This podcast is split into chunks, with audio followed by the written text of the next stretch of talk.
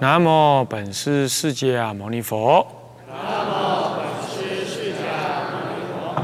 南无本师释迦牟尼佛。无上甚深微妙法。无上甚深微妙法。百千万劫难遭遇。百千万劫难遭遇。我今见闻得受持。我今见闻得受持。愿解如来真实义。愿解如来真实义。始终心要。显公和尚、方丈和尚，各位比丘、比丘尼，各位沙弥、沙弥尼，各位居士，大家阿弥陀佛。阿弥陀佛。啊，请放上。呃，我们上一堂课呢，也进入始终心要的正文。首先，先解释，呃，先说明那个呃，作者京西大师湛然述啊、哦。那么述，我们稍微简单说了。讲到京西大师湛然啊，他是西元七百一十一年到七百八十二年，享年七十二岁。好，那他呢？哦，上一堂课有讲到，他是啊、呃，这个不是广陵呢，那字我写的太小了一点，是晋陵，晋东晋的晋，晋陵啊，陵金陵那个陵啊，晋陵京西啊、哦，现在的。江苏宜兴县，宜兴县人啊，啊，那么呢，我们上一堂课提到，他老人家呢，看到当时中堂呢，啊，各宗的兴盛啊，显首、法相，还有呃这个禅宗的兴盛啊，但是他对于呃这三大宗特别兴盛的三大宗呢，那么有一些看法。认为它不是只有就是啊直空，要不就是暗证。因此呢，他著作了《金刚臂》啊，那么啊《法华五百问》，还有《止观义例》等，来个别的建立天台宗啊的的正义哦，那么提高天台宗与其他宗派在差别知见上的差别在哪里？他把它说明出来，啊，那么因此呢，啊，就建立了天台宗特殊的、啊优越的那个地位了，啊。那么你说在佛法上来讲啊，你说哎这样子把人家压下去，这样好不好呢？我想是有两个意义上来说，第一个就世俗地上来说，我们还是一样三观哈，就俗地上来说，哎，本来世俗地就是有种种差别相。那也并没有说一切人都要学最高最优的那个法门，当然也不是这样，啊，这应机为上，啊，那么他就是彰显至宗，让学天台有缘学天台宗的人呢，能够看到天台宗的优越性，那么这能够利益这些人，这就世俗地上来说，他是必要这样的。那么从第一义地上来说，那。啊，再从空，再从这个呃嗯真谛上来说，这个一切法，无论是你横说、竖说，啊，都其实那都是思维分别啊。我说我这个法比你高，哪怕大乘当然比声闻乘高，可是这个是就凡夫的分别性而言的。那么呢，就以天台立场来讲，到了究竟原教的大乘来讲。那么呢，一切法纯圆独妙。那么呢，一切法无一不圆。就这个立场讲，那哪有什么高跟低？再低的法，它都是圆教法，是不是？所以是这个缘起无自性的，那也不必分别。他说有什么高低？那么从第一义谛来说呢，天台宗说哦，我的法门高。那么，要是有其他宗派有另外的意见，他也可以说。那么你说我高，我说我比你高，这样子呢，就以借这个机会引申了众生对于佛法更深刻的思维、体会、理解。在佛的本意上来讲，法法应机为上。可是众生有分别，那假借这个分别呢，呃，对于各种法门呢，做深刻的理解研究，那么呢，趋于更深刻的了解，这就是第一义谛的意义。所以说，从真真谛、从俗谛、从第一义谛来谈，那么呢，各宗各派各显其特殊之处，其实并没有什么不好。诸位这样了解吗？我想不好的是什么？不好的是你搞不清楚你自己所学的，然后你听到人家说哦，这这个法门好，你就哎往那边倒；等一下又听到那个法门好，又往那边倒，那么就是智性不定啊！哎呀，那那法师不说法，那我好，我去听别的法师讲法。那法师不说法，可能他不说法就在说法。他不对你说法，他对你漠然，他就是有漠然的用意。嗯，你你你就沉不住气了，然后就赶快哇，在那边学一学，那那边学一学，这样子，那就是智性不定啊。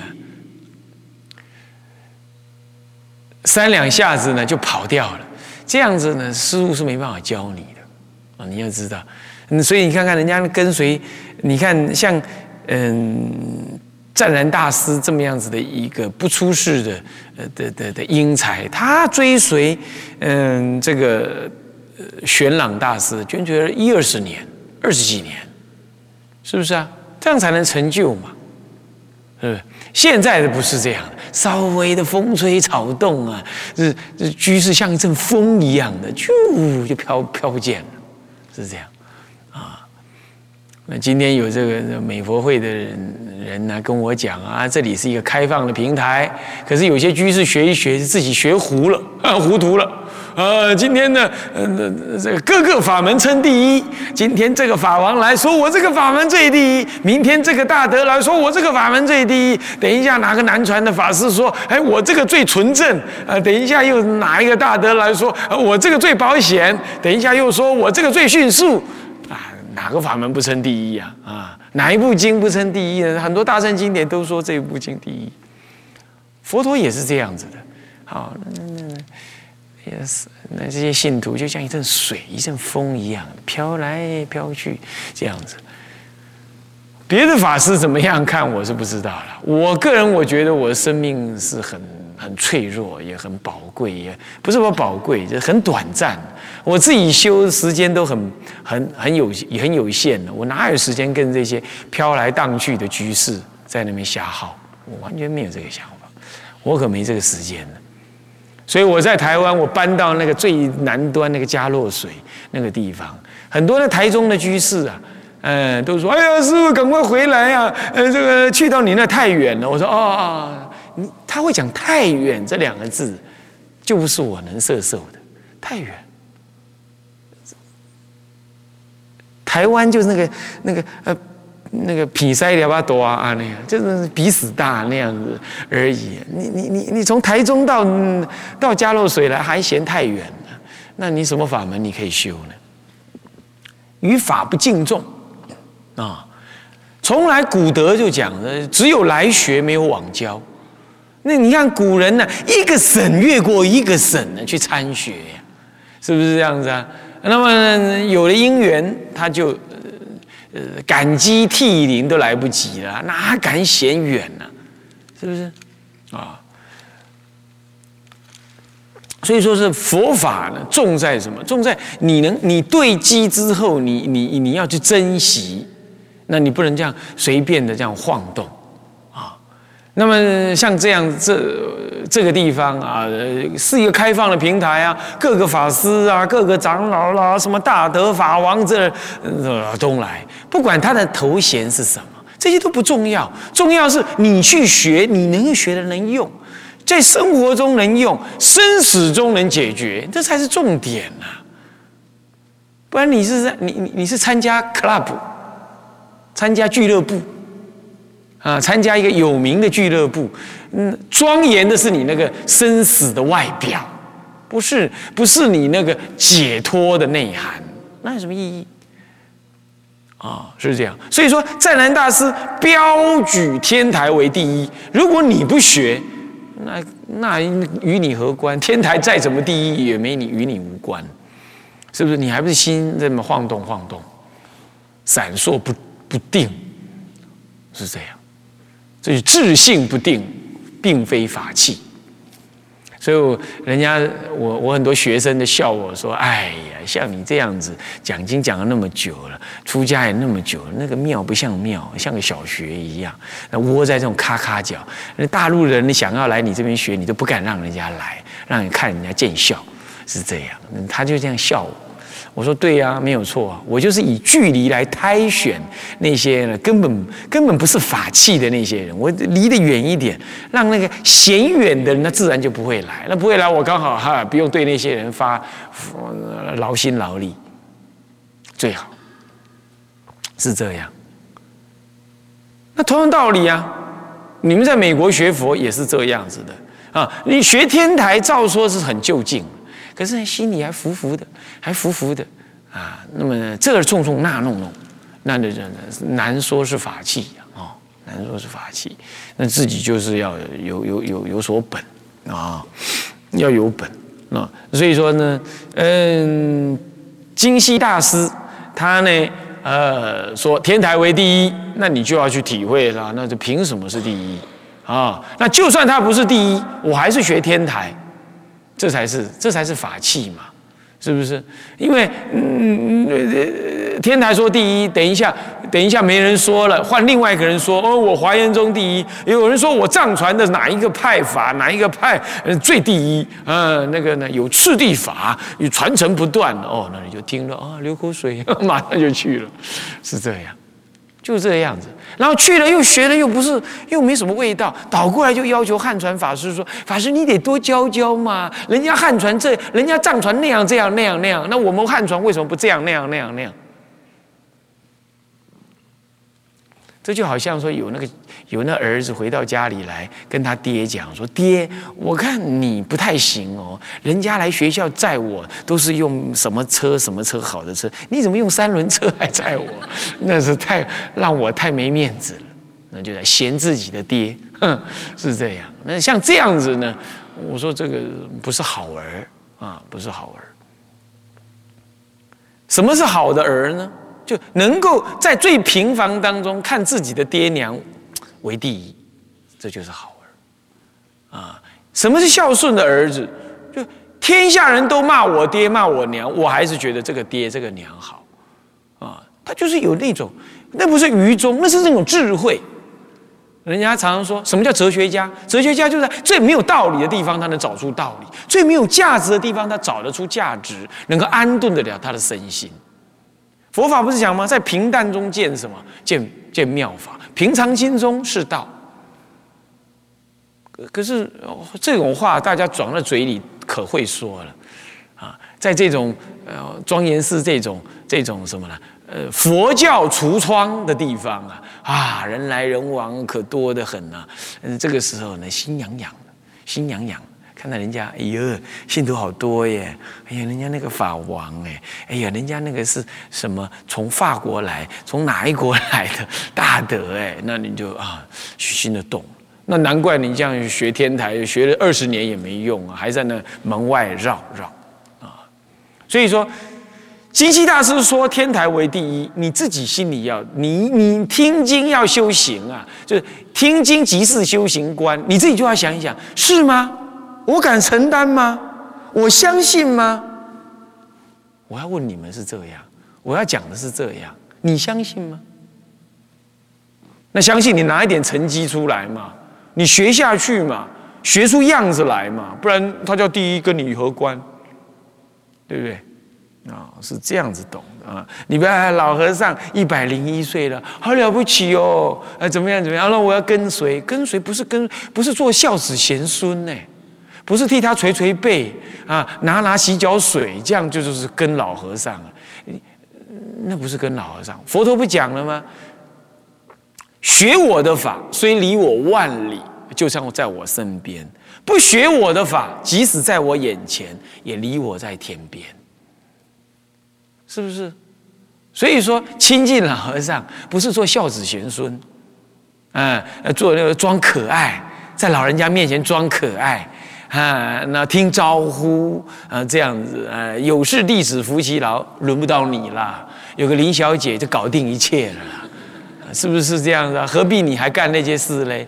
是不是？你要的就是荷担佛法，把天台教法学上来啊，或者把老人家的录音带腾成文字，这样子嘛，才叫孝顺嘛，才叫学天台，学在学天台嘛，才叫子孙嘛，是不是？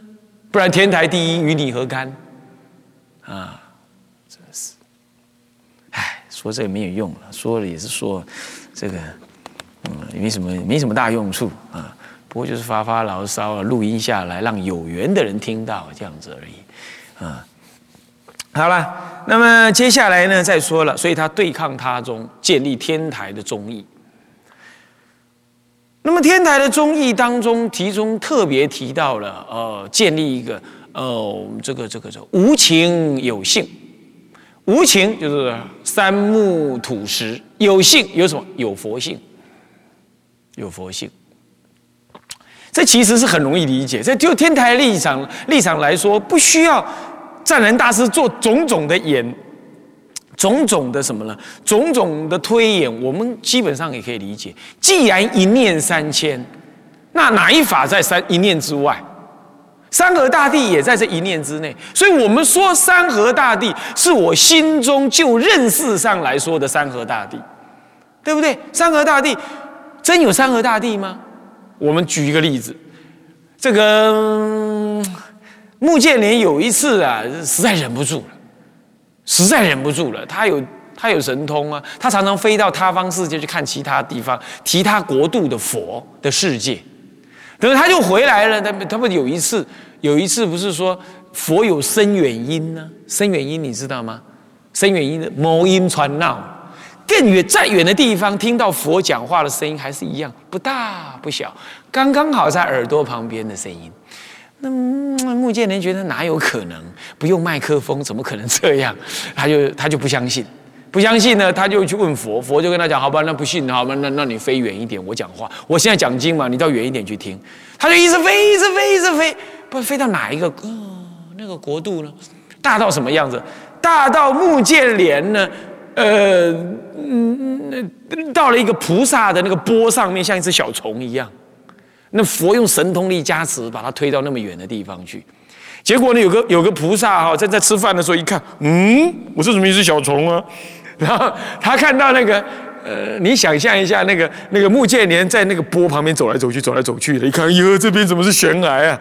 是这样。然后往头一看，有个很大的眼睛，比这个山，比这个屋顶还要大，那个眼睛在瞪着他。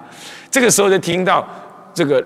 那个世界一尊佛就跟他讲说：“哦，你不要轻视他，说他是小虫哦，他是那个他方世界很远很远那个世界有一尊佛叫释迦佛的那个神通第一的大弟子，他现在因为不相信佛有深远音，跑到这里边来试验那个释迦佛的声音。然后那个那个那个那个菩萨就说：哦，是这样子啊。”你们撵上来，你不相信吗？这样子，他就说：“哦哇，我怎么我在什么地方啊？我怎么还听到释迦佛讲经说法的的声音呢、啊？那这这是什么地方呢？他飞不回去了，他飞不回去了。这个时候呢，再由这地方的这个这么超大的佛呢，再把他一推，再把他推回去。所以他常常到其他世间去看其他世界的佛的世界。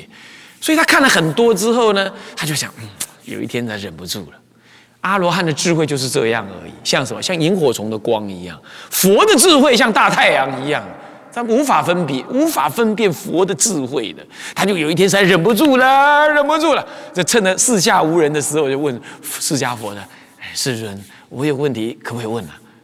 那世尊说：“至如所问。”然后您您老人家不要生气哦，不要生气，我才问了，没关系，你尽管问。然后看看左右无人，他说：“哎，您老人家世界怎么这么丑啊？”我去了好多地方的佛的世界，你比如说东方琉璃世界，晶莹剔透啊，对不对？都是用这种 S K 二， 所以晶莹剔透，是不是这样子啊？然后又到哪个世界去啦？哇，庄严无比啊！像我上次那那去到那个地方啊，那个那个那佛的身这么大，你看看我站上他那个菩萨的钵，还变成一只小虫，你看看，你老人家说也是佛。进哎，旧梦哎吼啊，为什么你的世界这么这么难看？你不要骂我啊，世尊，你不要骂我。世尊笑一笑说：“我不会骂你，不过那是你看的世界，我的世界才不是这样。”他听不懂啊。这个时候佛就把那只脚放下来，用大拇指点地点三下，加持舍目目犍连等其他大弟子。哇，他一看，哎，他怎么变这样？完全什么印度那个地平如掌，别提了，那个什么山啊河啊，通通不见了，完全平的，而且每一个人都变透明的，晶莹剔透的要命。那地上就是那琉璃的地。所以说，山河大地有没有佛性？除了天台能解释以外，哪一宗哪一派能解释这个道理？你都蛮会把它讲成是什么预言？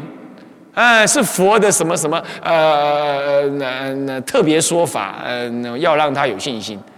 就是你看，你就瞎掰了嘛，你没道理解释，你就会瞎掰嘛，你就瞎说一阵嘛。你这是这是佛经上的例子，而且在声闻法上的例子，还不用到大乘，他已经就有这个例子了。这个例子就表明了什么叫做山河大地，那是你认知的山河大地。我问你哈，我问你。你, 你小孩子啊，吃吃吃吃吃，哎哎，掉掉了一个饼干放在地上，对一只蚂蚁来讲，那就是它的大山嘛，是不是这样？那就是它的大山了。那你来看，那就是一个一个饼干屑而已，那哪里是大山呢？对不对？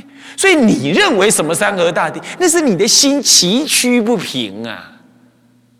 所以佛只会投胎在印度，为什么？因为印度的人心直，所以他印度没有什么高山大泽的，没有，就地平如掌。你看那印度人天生就是修行人，你看他穷到跟猪住在一起，连猪都嫌他太穷，都要离远离离家出走，这样没没得吃。然后呢，连猪都嫌他太脏，你知道我去就在德里哦，就在德里首都，住在那 hotel 上面。然后我们呢，呃，跟跟跟那、嗯、几位法师啊，就趁呃趁着要要去达隆萨拉之前呢、啊，搭车之前的那一天中午啊，去那么晃那么一下，我就亲眼看到人跟猪住在一块，人跟猪住在一块，而且看起来猪还比人干净一点，是这样子的、哦。哎，他好好的，他无所谓。你笑他脏，他心可清净得很。那我们到印度，在另外那个印度的乡下地方啊，就看那个乞丐，他在唱三皈依耶，就拿那个乐琴在那唱三皈，非常好听。你看他全身脏兮兮的，这样身无分文啊，他自在得很啊。印度充满了这样子的人，所以有那旅行家说：“哎，在印度乡间走，看到任何人好像都是哲学家，不，不是哲学家，哲学家太糟糕了，哲学家自杀了很多，当哲学家有什么好处？”当哲学家是二流人物，当医生是三流人物，当科学家是四流人物，你知道吗？第一流人物是出家人、宗教家，第二流人物是什么？这个出工干粗活的清洁工，那是第二流人物。他的心最直，一天只要吃顿吃吃好三餐，没什么想法。这种人是第二流人物，你要知道。啊，书读越多，社会地位更高，在佛法来看，嗯、业障更重，业障更重。你自己你自己衡量看看啊！你要你要有良心，自己蒙的良心，自己想想，你就自己知道，是这样子的。所以在印度就这样啊，所以地平如掌，佛而且是诸佛，而且贤劫千佛，通通投胎在印度啊！你中国、美国都排不上边。都还会这样编，通通存在印度，这就山河大地本来就是跟你的心有关，怎么会没有关？所以说无情有性，这是很合理的，对不对？于经上说本来就这样，那于天台的理上说亦复如是。奇怪了，他宗他派就会不了解，就会不了解了，就会不了解了，就会不了解。你想想看啊、哦。观音菩萨说：“若黑风吹堕船舫，念彼观音力，那就飘就能什么不飘堕罗刹鬼国，能飘在安稳之处。”你凭什么会这样？还有啊，那个什么，这个台湾不是有很多外劳吗？对不对？那很多外劳，那外劳都在照顾老太婆，对不对？啊，老太婆有时候台台语国语都讲不清楚，好，那么那么有他在他教那个太牢呢，念那个南无阿弥陀佛啊，他就念成什么啊？呃，念成什么南无阿弥陀，念得也不太清楚。其中有一句就念成什么呃南无阿弥，这这反正就念成念得很很很不恰当就对了。可是呢，这些外劳跟着念哦，他一样能够见到佛。